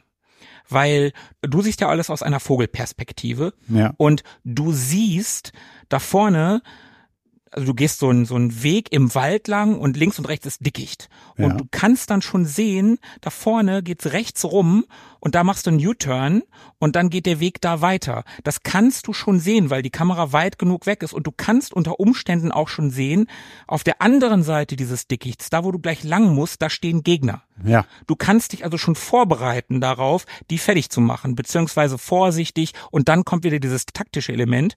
Die Gegner sehen das ja aber nicht, die sehen dich ja nicht. Die gucken ja ins Dickicht quasi, die haben eine Ego-Perspektive, wenn du das so sagen würdest. Und du hast die ganze Zeit diese Vogelperspektive, was dir einen echten Vorteil verschafft. Und da kommt das taktische Element ein bisschen mit rein. Habe ich nie drüber nachgedacht. Ne? Du siehst die Gegner, die dich nicht. Ja, das stimmt. Also du kannst ja sogar, wenn die Distanz nicht allzu groß ist, sogar eine Granate rüberwerfen. Mhm, genau. Über dieses äh, kleine Stückchen Dickicht, was da die beiden Wege voneinander trennt. Und da kommen wir wieder zu einem großen Unterschied zu echten Echtzeitstrategiespielen, so wie wir sie heute kennen. Es gibt keinen Nebel des Krieges. Dadurch Ja. kannst du solche Sachen machen. Ja, das stimmt schon. Also man darf, glaube ich, einfach bei dieser These, ist Ken Fodder ein Echtzeitstrategiespiel, einfach nicht vergleichen mit den Klassikern, die wir so als solches verstehen. Mhm. Ne? Also klar, wenn man das mit einem Dune oder einem Command Conquer oder so vergleicht, dann hat es wenig Parallelen, aber ja, klar, all diese Dinge, die du gerade genannt hast, die hat schon seine Berechtigung, dass man sagen kann, ja, das ist schon eine Art Echtzeitstrategiespiel. Ja. Ja, ja. Man darf es eben nur nicht vergleichen Mhm. die Erwartungen und so, ne? Ja, ja, Erwartung, ganz wichtig. Was man eventuell hätte erwarten können bei dem Schwierigkeitsgrad, der sich hier irgendwann einstellt, wären Checkpoints. Die gibt's nicht im Spiel. Das heißt, wenn man seine Soldaten verloren hat, beginnt man die Mission wieder von vorne. Mhm. 15 kommen immer nach jeder erfolgreichen Mission, aber nicht nach einer verkackten Mission. Und das kann tatsächlich, wenn man das oft genug schafft, eine Mission zu verkacken, kann das schon passieren, dass man irgendwann keine Rekruten mehr vorm Tor hat. Ist mir, glaube ich, nie passiert, weil ich immer vorher aufgegeben habe. Immerhin hat man ja eine Speicherfunktion, so dass man, wenn man wirklich gar keinen Bock mehr hat, dann zumindest an dieser Mission nochmal von vorne beginnen kann. Genau. Wow, jetzt haben wir schon wirklich viel darüber gesprochen, wie sich das Spiel so präsentiert und dabei einiges über die Musik erfahren. Und ich behaupte mal, wer an Ken Foller denkt, der oder die hat auch sofort den Titelsong im Ohr, Unbedingt. weil er eben so catchy ist. Aber wie wir erfahren haben, bietet der auch genug Projektionsfläche, um sich an ihm zu stören. Also wenn man diesen schwarzen englischen Humor nicht versteht. Lass uns doch da nochmal drüber sprechen. Lass uns doch erstmal einmal reinhören. Los.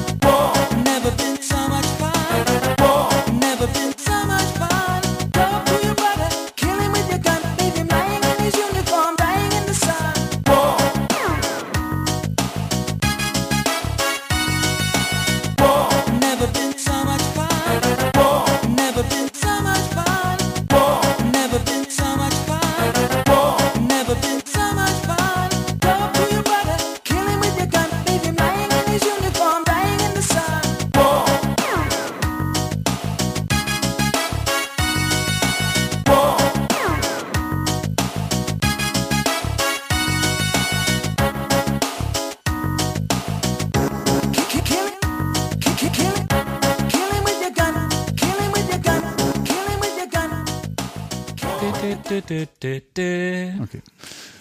Ja, und das ist doch Reggae, oder nicht? Ja, also äh, was könnte besser zu einem Action-Geballer, in dem ordentlich rumgemetzelt wird, passen? Ja, das hat auf jeden Fall so Reggae-Anleihen. Ich kenne mich jetzt nicht so gut aus wie Philippe, aber es klingt exotisch. Mhm. Auf jeden Fall passt es nicht so richtig zum Rest des Spiels, beziehungsweise zur Stimmung. Vielleicht noch allenfalls zum Dschungelsetting. Ja, vielleicht. Musik spielt trotz dieses großartigen Songs, der übrigens auch auf meinem legendären Mixtape gewesen ist, was ich von Amiga Musiken zusammengestellt habe mit meiner Kompaktanlage damals. Trotz alledem spielt Musik nicht die allergrößte Rolle in Cannon Fodder, also nicht im Spiel selber, das haben wir ja schon gesagt. Sie ist aber trotzdem ein wichtiges Stilmittel, das an ausgesuchten Stellen die Kernaussage des Spiels auf teils provokante Weise unterstreicht. Und das geht natürlich los mit dem eben gehörten Titelsong. War, Klammer auf, Has, Klammer zu, Never Been So Much Fun. Ich habe das Has nie gehört. Nee, ich auch nicht. Ich weiß nicht, ob ihr es gerade gehört habt. Schreibt uns in die Kommentare. Aber in jedem guten 90er-Song gab es ja immer so genau. geklammerte Teile des Titels, die manchmal nicht gesungen worden sind. Genau. Die Geschichte des Stücks, die ist wirklich nett. Denn da klimperte eines Tages ein gewisser John Hare, den haben wir heute auch schon ein paar Mal erwähnt, zu Hause ein bisschen herum und hatte dann irgendwann diese Grundmelodie. Dazu muss man wissen, dass John schon seit 1982 als Gitarrist und Sänger und Songwriter in so verschiedenen Bands gespielt hat. Unter anderem auch mit Sensible Co-Founder Chris Yates. Genau, und mit dieser Melodieskizze und ein paar Akkorden und der Bassline ging er dann am nächsten Tag zu seinem Kumpel Richard Joseph, der Musiker bei Sensible. Und der hat auf magische Weise noch ein paar Drums eingebaut und es wurde ein bisschen gejammt mit Gitarre, mit Bass und Gesang. Und irgendwann stieg Richard mit ein und fing an, auch War zu schreien. Ja. Alles wurde gesampelt, es kamen ein paar Hörner und Schussgeräusche dazu. Und am Ende hatte man einen Loop, wie wir ihn heute kennen. Oder so in der Art. Und ich habe zwar gerade gesagt, dass Richard Joseph das War geschrien hat. Mhm. Gesungen hat er das aber nicht. Denn der Sänger dieses Songs, also männlich, ist John Hare. Ich habe früher immer gedacht, das ist eine Frau. Ich weiß gar nicht, ob ich das gedacht habe, ehrlich gesagt. Jetzt, wo ich es weiß, höre ich da auch keine Frauenstimme raus. Also finde ich schon. Jedenfalls entstand bald danach auch ein Promo-Musikvideo zu dem Song, an das sich die Sensible Crew scheinbar immer noch gerne erinnert. Zumindest ist es immer wieder Teil von Interviews, in denen John aus der Zeit berichtet. Die hatten da wohl Kontakt zu einem lokalen TV-Sender, mit dem haben sie das Video produziert, natürlich auf einem Mondfeld irgendwo in der Gegend einem gemieteten Kettenfahrzeug, Waffen und Uniform. Und ich vermute einfach mal, dass aus diesem Musikvideo auch die eingescannten Fotos aus dem Intro stammen. Haben wir ja vorhin schon kurz erwähnt. Genau, das sind so digitalisierte Schnappschüsse von den Mitarbeitern in Schwarz-Weiß im Intro. Das Video gibt's natürlich in Farbe. Und wenn man die CD32-Version hat, dann hat man das Video als Bonustrack auf der CD. Wir verlinken das mal in den Show Notes und wenn ihr euch dieses Video anguckt, dann habt ihr auch gleich einen kleinen Einblick in die Spielegrafik. Das sieht man dann nämlich auch und dass die Jungs, ja, schon ihren Spaß haben dabei, oder? Sieht schon lustig aus, was Auf die da jeden machen. Fall, ja. Also nicht alles ist witzig, aber hey, Nein, es nein. waren die 90er. Es gab die Doofen. Ja. Ja. Ja, ansonsten gibt's auch nur noch ein paar wenige richtige Musikstücke in Ken Fodder. Ja, haben wir vorhin erwähnt, ne? Das einmal am Boot Hill und den Ladescreen quasi mit dem Helikopter. Ja, aber den Track, den wir da am Boot Hill zu hören kriegen, da sollten wir noch mal ein bisschen näher drüber sprechen. Denn das ist nicht einfach irgendein Song. Narcissus heißt das Ding. Genau, das läuft am Boot Hill. Und es gibt wohl kaum ein Stück, das diese Kernaussage des Spiels und diese Dramatik besser illustrieren könnte als das hier. Hören wir am besten auch mal kurz rein.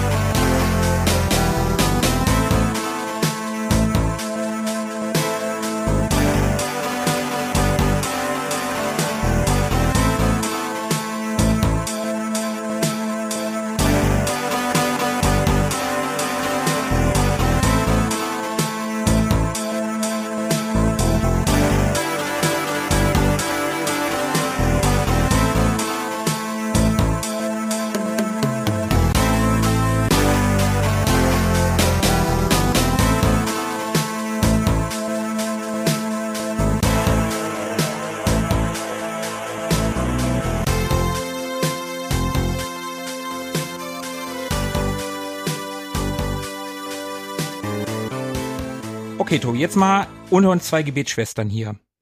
Wie kann denn ein Instrumental bitte die Kernaussage dieses Spiels unterstreichen? Das musst du mir jetzt mal erklären. Naja, dazu hören wir uns gleich nochmal eine andere Version dieses Stücks an. Ach, Denn das Stück wurde von John Hare tatsächlich in der Highschool mit Text und Gesang komponiert. Und es geht natürlich, wie das bei Teenies so ist, in der Highschool um unerfüllte Liebe und Weltschmerz und so weiter. Aber inhaltlich kann man das natürlich auch auf den Ken-Fodder-Kontext projizieren. Also Ach. es geht um Verlust im weitesten Sinne. Ne? Hören wir am besten mal rein.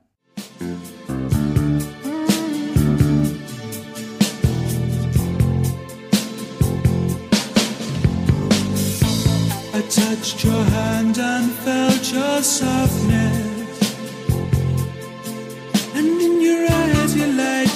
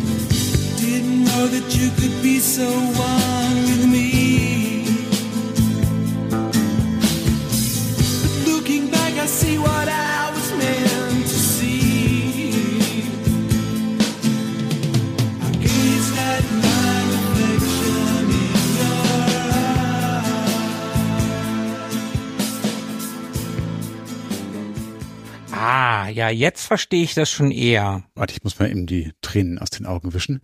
Ah, ergreifend, ergreifend. Ich mag den Song total gerne. Du hattest den auch schon mal mit, ne? Genau, ich habe den mal dabei gehabt in einer unserer Themes-Folgen. Und es ist ganz cool, denn der John Hare, der ist ja sehr umtriebig und ist auf vielen Conventions und ja, so Retro-Veranstaltungen unterwegs. Und eigentlich in der Regel performt er da auch immer wieder diesen einen Song. Ach. Kann man sich auf YouTube in einigen Varianten angucken. Und der restliche Soundtrack ist dann auch gar nicht mehr so umfangreich. Es gibt dann noch diese Siegesfanfare, über die wir gesprochen haben, und noch so eine Melodie, die man hören kann, wenn man scheitert. Die klingt auch noch mal ein bisschen anders. Mhm. Aber lass uns doch noch mal ganz kurz zu Narcissus zurückkommen. Also der Version, die wir im Spiel hören. Für den Sound ist ja, mal abgesehen von der Melodie, auch wieder Richard Joseph verantwortlich. Das hast du vorhin schon gesagt. Den hatten wir ja als Composer in unserer Folge über James Pond 2 dabei. Das war übrigens unsere Folge 107, darum erwähne ich das hier nochmal. Ja.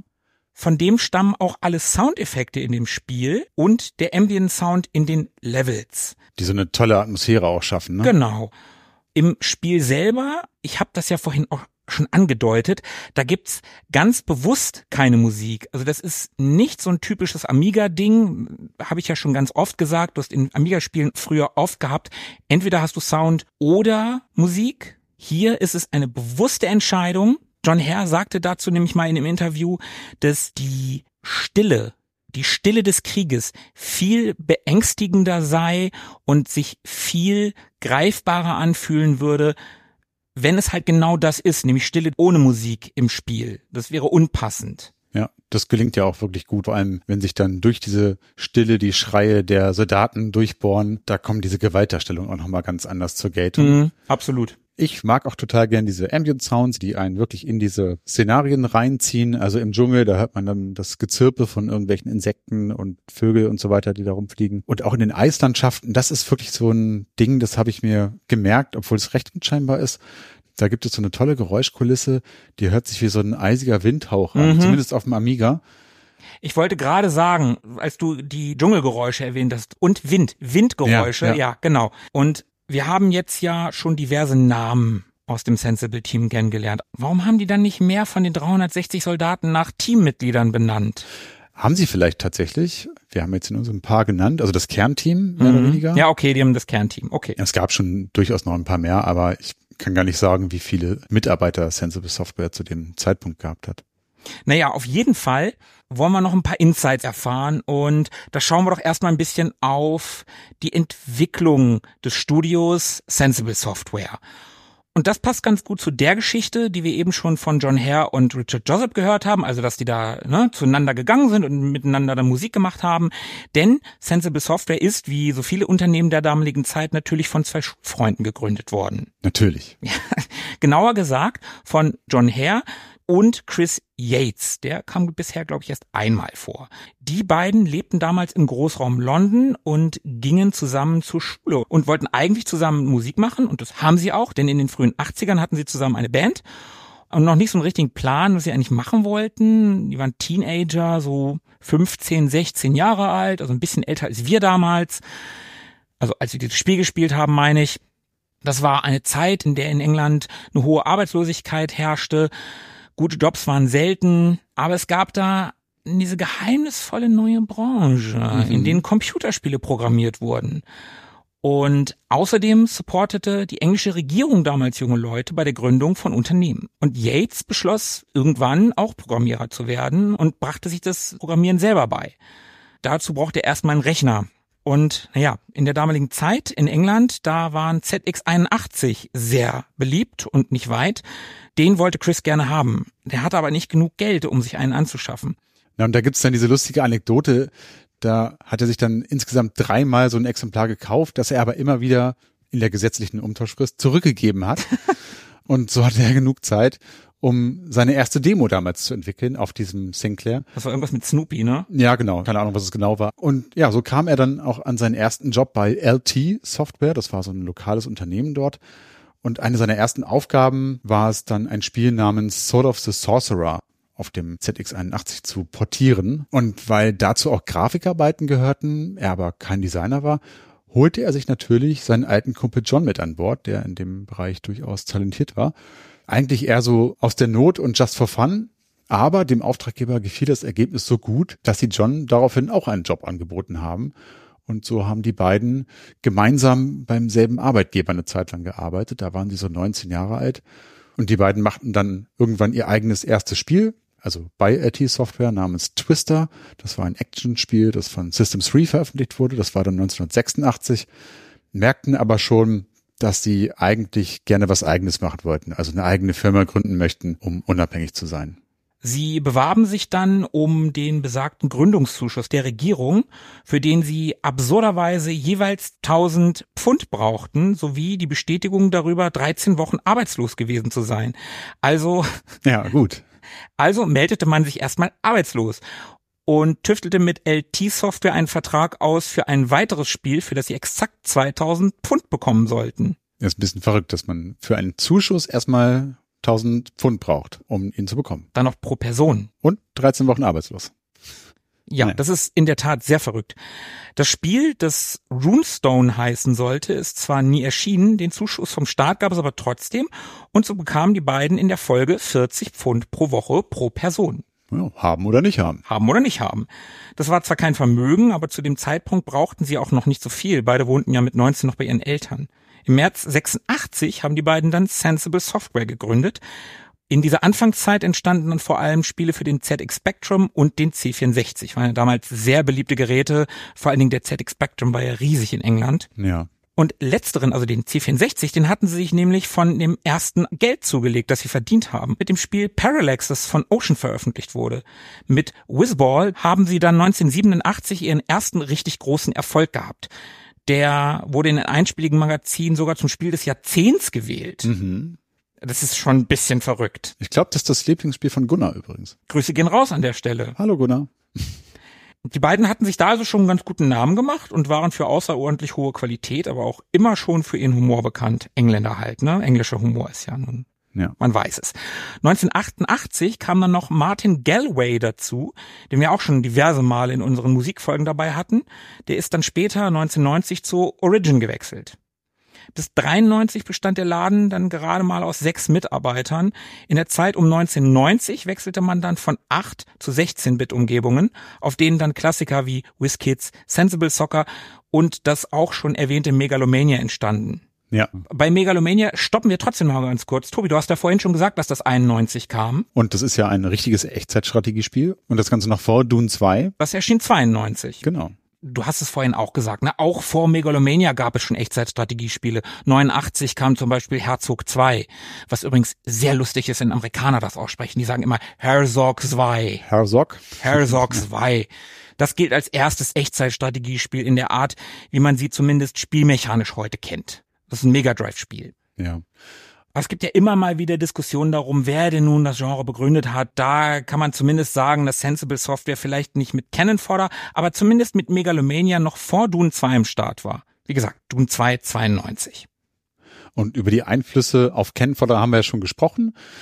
Ebenfalls 1991 begannen dann auch schon die ersten Arbeiten zu Ken Fodder, also zwei Jahre vor dem Release.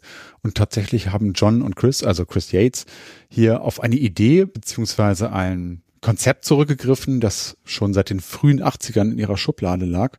Und zwar zu einem Kriegsspiel, das sie 1983 schon entworfen haben, damals noch im Keller von Johns Vater auf einem Tapeziertisch mit Bleistift und Markern und Linealen und so weiter haben sie darum experimentiert. Ja, echt krass. Und diese frühen Ideen, die hatten sogar schon Ansätze des ersten Dschungellevels in Kenfodder, das wollten sie damals schon. Inspiriert waren sie dazu unter anderem vom Spiel Rambo, First Blood Part 2 vom C64, echter Klassiker, habe ich auch mal den Soundtrack dabei gehabt. Mhm. Allerdings wollten sie damals schon gerne eine Einheit steuern und keinen einzelnen Soldaten. Das war ihnen wichtig. Und dann kam 1991 Lemmings raus, das sehr beliebt war bei den Jungs. Das hat man viel im Büro gespielt. Nichtsdestotrotz sollte ihr Werk aber von Anfang an ein Kriegsspiel werden. Und so stecken ja quasi Einflüsse aus verschiedenen Epochen, aus verschiedenen Zeiten der beiden in Kennenfodder. Ne? Also aus der Kindheit mit ne, der Geschichte aus dem Keller, aus der 8-Bit-Ära, Rambo und damals in der zeitgenössischen Phase mit Lemmings. Und wir erwähnten ja bereits, dass Sensible Software zu der Zeit eine kleine Transformation erlebte. Wir haben ja erwähnt, ne, Dinge wurden organisierter, man wurde erwachsener, man expandierte auch personell. Es kamen weiter Programmierer und Grafiker hinzu. Wir haben ja schon Jules und Stu gehört, aber natürlich noch ein paar andere. Und so entstand Kennenfodder nach und nach ganz iterativ. Man probierte vieles aus, verwarf es wieder und begann von vorn. Zum Beispiel war der Boothill zwischenzeitlich auch mal ein Rekrutierungsbüro. Die Namen der Soldaten waren zunächst nur dazu da, Rekruten auseinanderhalten zu können. Die kritischen und kontroversen Aspekte entstanden auch erst nach und nach, waren nicht von vornherein kalkuliert. Das hat zumindest Duma in einem Interview gesagt. Von dem kam zum Beispiel auch die Idee, den Hügel mit den Grabsteinen zu versehen, weil er ihnen zu trist und langweilig erschien. Und erst dadurch, nach und nach, wurde ihnen selber klar, was eigentlich entstand und wie viele Menschen hier teilweise verheizt wurden. Was ganz spannend ist, weil eben gerade hast du ja auch noch von einem Kriegsspiel gesprochen. Und erst nach und nach wurde es ja zu einem Antikriegsspiel. Ja. Und um das Ganze dann auf die Spitze zu treiben, kamen dann noch solche Dinge wie das Scoreboard und die Nennung der gefallenen Soldaten hinzu. Ja, finde ich auch ganz interessant, dass dieser Gedanke, diese Antikriegsbotschaft gar nicht von Anfang an Intention war. Das passt ja aber auch dazu, dass diese grundlegende Idee des Spiels schon so alt ist, dass die das noch beim Vater im Keller auf einem Tapeziertisch gemacht haben, als sie noch Kids waren.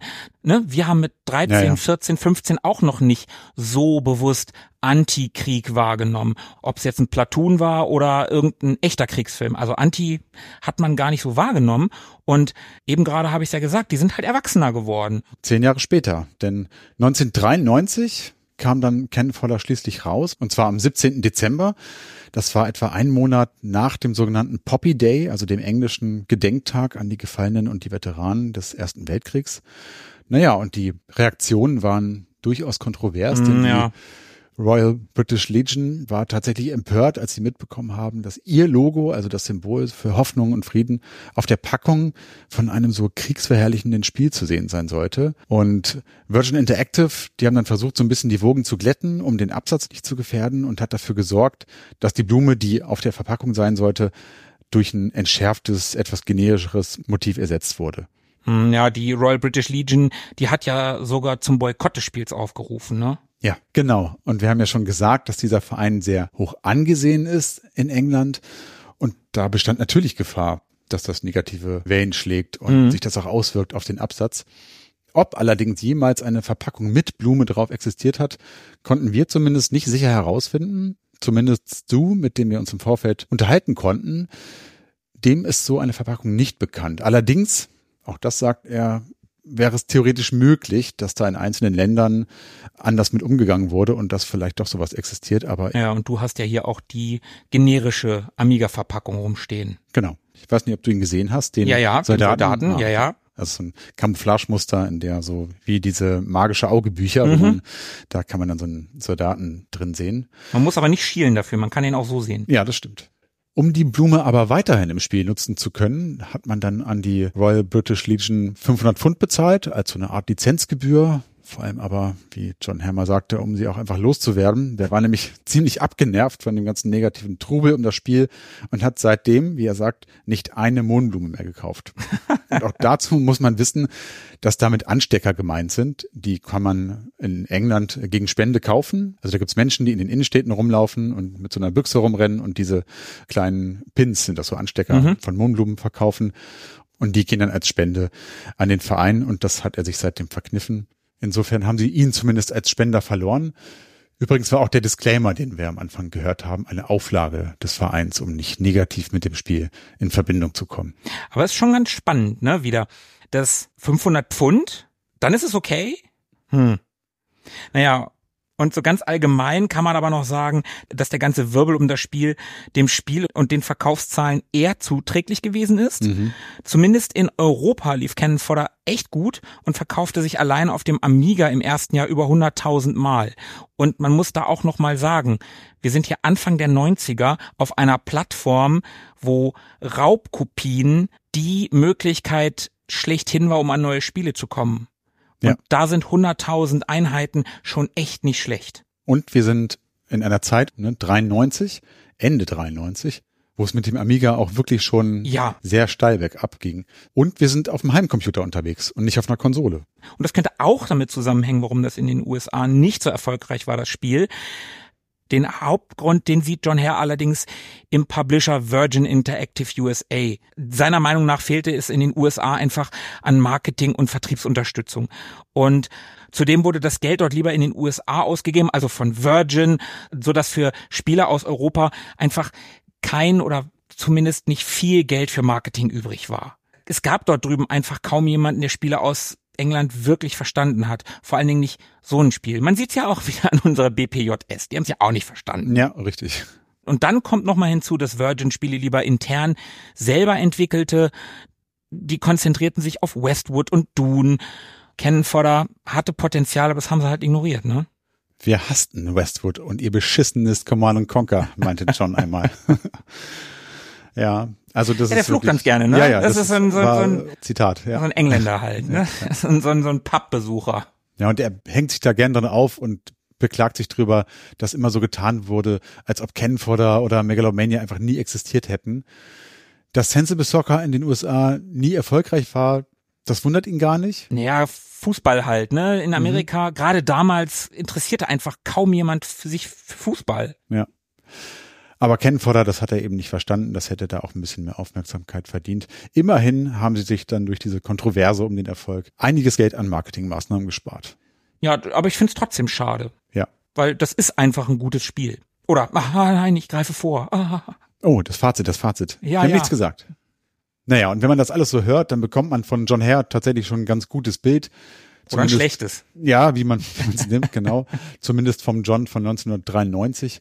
Jules, also der leitende Entwickler, sagte mal, dass er viele schlechte Seiten besitzt, aber er beeindruckt war von seiner Ehrlichkeit und seiner Toleranz.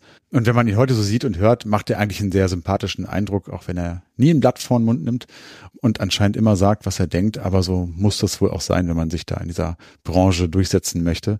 Also die Interviews, die man so von ihm findet, sind auf jeden Fall immer sehr, sehr unterhaltsam. Ja, er hat dann 2004 wieder ein eigenes Studio, ein neues Studio gegründet, die Tower Studios, wo er unter anderem an seinen alten Franchises weitergearbeitet hat. 2017 ist zum Beispiel Sociable Soccer entstanden für PS4, PS5, Xbox und die Switch. Ein geistiger Nachfolger von Sensible Soccer. Und auch an Speedball 2 Evolution hat er zuletzt gearbeitet, einer mobilen Version des klassischen Speedball 2. Ansonsten hält er eine Honorarprofessur für die Universität in Cambridge, ist Juror und Berater, also dem geht's offensichtlich ganz gut. Er selbst sagt über Cannon übrigens, es sei das im Grunde respektvollste Spiel aller Zeiten und dass er es gerne mal einigen Veteranen gezeigt hätte. Für ihn ist es also überhaupt kein stupides Ballerspiel, sondern der Spiegel eines brutalen Militärapparats, der durch Cannon kritisiert wird. Hm. Hochgestochen, würde ich mal sagen. Ja, ja, ja. Er selbst ist aber auch überhaupt kein Fan von überzogener Gewalt in Spielen oder Filmen. Er hat mal Taxi Driver als Beispiel genannt, guter Film übrigens, in dem Gewalt auch sparsam und gezielt als Stilmittel verwendet wird. Und das findet sich hier, auch ein bisschen wieder. Es herrscht eine sehr ruhige Grundstimmung, die immer wieder durch einzelne Momente aufgebrochen wird. Manchmal durch sehr krasse Einzelmomente. Ja, aber die würden, glaube ich, einfach nicht so wirken, wenn es nicht so subtil wäre. Ne? Ja. Und es sind da, wie ich vorhin schon sagte, immer diese kleinen zynischen Kommentare im Mhm. Spiel, die letztendlich diese Wirkung auch so plakativ machen auf Mhm. der Ebene auch. Ja. Und wie ging's weiter mit dem Franchise? 1999 wurde Sensible Software an Codemasters verkauft, für die John dann auch noch an einem dritten Teil gearbeitet hat, das aber noch während der Produktion eingestellt wurde. Am Ende wurde die Lizenz von Ken Fodder an Game Factory Interactive verkauft, so einem russischen No-Name-Entwickler, der so überhaupt nichts mehr mit Sensible zu tun hatte und die das Spiel dann letztendlich herausgegeben haben. Das Ganze ist ein mittelmäßiges 3D-Action-Spiel geworden, das mit dem Original wenig bis gar nichts zu tun hat und das man wirklich nicht gespielt haben muss. Aber vorher gab es natürlich auch noch einen zweiten Teil. Ich wollte gerade sagen, wenn es einen dritten Teil gab oder geben sollte, dann muss es doch auch einen zweiten Teil gegeben haben. Tobi. Wo, wir erinnern uns an die nackte Kanone? Ja, da musste sie noch eine Hälfte draufpacken, weil 33 ein Drittel und so? Ja, aber zweieinhalb. Ich kann mich noch an Ja. den Trailer erinnern. So lustig, dass wir noch eine Hälfte draufpacken Ja. mussten, Oh haben ja. sie damals gesagt. Aber komm, erzähl mal vom zweiten Teil. Ja, der wurde noch von Sensible Software entwickelt und auch wieder von Virgin herausgegeben für den Amiga und MS-DOS. An Bord war hier auch wieder die alte Besetzung um John Hare mit Jules und Stu und RJ und so weiter. Spielerisch und so für sich stehend ist das auch ganz okay. Es ist deutlich schwieriger, funktioniert spielmechanisch, aber im Prinzip wie Teil 1. Insgesamt kommt aber auch das nicht mal in die Nähe vom Original. Also es gibt Aliens und Zeitreisen und Science-Fiction-Elemente. Ich glaube, mehr muss man dazu nicht sagen. Also die Geschichte ist dann auch einfach auserzählt und die Botschaft angekommen. Da braucht es dann auch keinen zweiten Aufguss. Es sei denn, man möchte das Spielprinzip noch ein bisschen ausschlachten, was man ja auch gemacht hat und es verkaufte sich auch ganz gut und hat tatsächlich auch einige gute Bewertungen bekommen. Und dann gab's natürlich noch Ports, die verschiedenen Versionen. Wir haben ja vorhin schon gesagt, für welche Systeme es das alles gibt. Und die wesentlichen Unterschiede, ja, die liegen natürlich in der Steuerung, über die haben wir vorhin auch schon kurz gesprochen. Also, dass die sich sehr gut verhält, wenn man nicht gerade back-to-back von der Maus kommt. Aber auch der Sound unterscheidet sich zwischen den Versionen stark. Auf den Konsolen gibt es während des Titelsongs zum Beispiel keine Sprachausgabe, also keinen Gesang. Da wurden dann stattdessen Schreie eingebaut. Habe ich Ja. jetzt nicht mehr im Kopf. Ansonsten klingt die Musik systemgegeben natürlich anders als auf dem Amiga. Genauso natürlich wie der Ambient Sound im Spiel. Leider sind es hier natürlich auch wieder, wie immer eigentlich, die DOS und die Atari ST Version, Grüße gehen an Sebo raus, Hallo. die am schlechtesten abschneiden. Zumindest was den Sound angeht, wenn man nicht dieses ominöse MIDI-Erweiterungsding hat, was Sebos Vater hatte. Ja. Also es klingt wirklich grottig, muss man leider sagen. Also vom PC-Speaker ist man nicht viel gewohnt, Ja. da kann man drüber hinwegsehen, da sieht es zumindest vernünftig aus. Auf dem Atari klingt es wirklich unterirdisch. Ganz gut macht sich die CD32-Version natürlich. Ja, klar. Und die Version auf dem Jaguar, die hört sich auch ganz vernünftig an. Okay. Ganz vernünftig waren damals auch die Kritiken. Die Presse war damals wirklich angetan. Vor allen Dingen die Amiga-Version kam hierzulande sehr gut weg. Der Amiga Joker 1293 vergab zum Beispiel 85 Prozent. Die ASM 394 gab 10 von 12 Punkten und auch die Powerplay 194 gab dem Spiel 82 Prozent. Und unser Leib- und Magenmagazin, die Amiga Games, vergab satte 90 Prozent. Insgesamt kommt Cannon Fodder, wenn man mal auf Moby Games guckt, auf einen Kritikerscore von 84 Prozent bei 69 Reviews. Das ist schon ganz ordentlich. Bei den Spielern kommt das Spiel mit 7,8 Punkten auch ziemlich gut weg. Im Ausland war man um einiges generöser mit Punkten, gefühlt zumindest. Die beste deutsche Besprechung war tatsächlich auch die Amiga Games mit ihren 90 Prozent. Wenn man jetzt auf Moby Games im Amiga-Bereich mal runterscrollt, dann kriegt man satte 14 internationale Besprechungen zu Gesicht, bevor man dahin kommt. Also es gibt 14 internationale Besprechungen, die alle besser sind als die beste deutsche. Okay. Drei davon vergeben volle 100 Prozent, Wow. ordentlich. Und wenn man sich alle Plattformen zusammen anguckt, dann gibt es sogar sechs 100 Prozent Wertungen. Hui. Ist schon ordentlich. Das ist wirklich ordentlich. Und das ganz ohne Marketing. Naja, fast. Sagen wir mal, an, andersartige Marketing. Mhm. Die Presse ist also generös. Markus, bist du es auch? Wie fällt dein Fazit aus? Ich finde, Cannon Fodder ist ein Spiel, das heute immer noch hervorragend funktioniert. Vielleicht sogar besser, wenn man sich, wie wir jetzt ein bisschen damit beschäftigt hat oder wenn man diesen Podcast gehört hat und um die Kriegskritik, um den Antikriegsaspekt des Spiels weiß, dann funktioniert das noch ein bisschen besser. Das Spiel steuert sich toll, wenn man nicht gerade in den Baum reinläuft. Ne? Also so, so kleine Kinderkrankheiten der damaligen Zeit, die hat das Spiel einfach, ist so, okay, wenn man darüber hinwegsehen kann, dann spielt sich das toll, steuert sich toll, es wird hinten raus wirklich schwer, man verliert, wenn man nicht regelmäßig abspeichert, immer wieder Soldaten, trotzdem kann man heute immer noch super spielen und der Titeltrack ist einfach über jeden Zweifel erhaben. Vielleicht, vielleicht greife ich ein bisschen hoch, aber definitiv eines der besten Stücke, die es auf dem Amiga überhaupt gibt. Ich würde so aus dem Bauch heraus vier von fünf Punkten geben. Ja, kann ich mit leben. Ach, und ein Punkt, bevor ich fertig bin. Ja, Weswegen ich das auch so toll finde. Ich bleibe trotzdem bei der vier von fünf. ja. Es funktioniert ja auch noch mit Pad. Verdammt nochmal. Ja. Welches Spiel, gerade aus der damaligen Zeit, kann das von sich behaupten? Ein Mausspiel, das mit Pad gut funktioniert. So, das war's. Vier von fünf. Tobi, bist du auch so generös? Oder sogar noch generöser? Ich bin wahrscheinlich noch ein bisschen generöser. Es ist ja eines meiner Lieblingsspiele. Das haben wir ja vorhin schon so ein bisschen gespoilert. Ich hatte es ja mal in einer unserer Lieblingsfolgen dabei oder unserer drei Lieblinge-Folgen. Natürlich liebe ich Ken Fodder, ich liebe die Präsentation, ich liebe aber auch die Spielbarkeit, die Zugänglichkeit. Also es, es bietet sich einfach hervorragend mit der Maus, es ist super präzise. Ich glaube, dass es auch heute noch total, und ich weiß, dass es heute noch total gut funktioniert. Insofern, ja, ich bin generös und gebe Ken Fodder, naja, soll ich es machen? Soll ich's machen? Ja. hab Komm, ich. mach's. Ich vergebe meine fünf Punkte. Welchem Spiel sollte ich sie denn sonst geben? Wenn es ein Lieblingsspiel von dir ist, dann gib fünf Punkte, verdammte Naht. Und jetzt, wo man alt und klug ist und um die Umstände weiß, in denen das Spiel entstanden ist, ist es vielleicht sogar noch ein bisschen spannender. Also wenn man noch ein bisschen mehr Story um Sensible Software hat, dann macht es, glaube ich, noch ein bisschen mehr Spaß. Tolles Spiel, gut gealtert. Wir haben es mal wieder. Dann haben wir's mal wieder, ja, würde ich auch sagen. Das ist immer so plötzlich, ne? Ja. Dann bleibt uns nicht mehr viel anderes übrig, als euch, liebe Hörer, zu danken, dass ihr so lange durchgehalten habt. Aber bevor wir jetzt wirklich haben, haben wir noch eine kleine Bitte an euch. Ja. Wir haben ja seit kurzem endlich einen Steady-Account. Und da würden wir euch bitten, wenn ihr drei Euro im Monat übrig habt, dann schustert die doch uns zu. Wir können sie gebrauchen. Wir würden einfach gerne irgendwann dazu übergehen, mit diesem Podcast keine Miesen mehr zu machen. Das wäre so unser erstes großes Ziel. Ja. Nein, ernsthaft.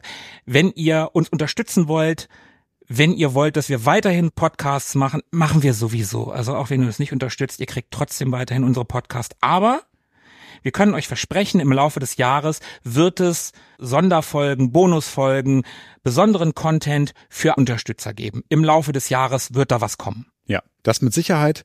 Worüber wir uns auch freuen würden, ist natürlich auch eine nette Bewertung bei Spotify oder Apple Podcasts. Lasst uns einen netten Kommentar auf unserer Website da, www.ewiggestern.de oder kontaktiert uns über Twitter oder die anderen sozialen Kanäle. Genau, wir freuen uns über alles. Und lassen wir Philippe noch mal kurz zu Wort kommen, beziehungsweise wir zitieren ihn. Möchtest du? Wir hören uns in 14 Tagen. Bis dahin, bleibt am Drücker. Ach, wunderschön. Fast so gut wie das Original. Aber nur fast. Bis dahin. Bis dann. Ciao. Ciao. Mögen die Retro Boys mit euch sein. Immer.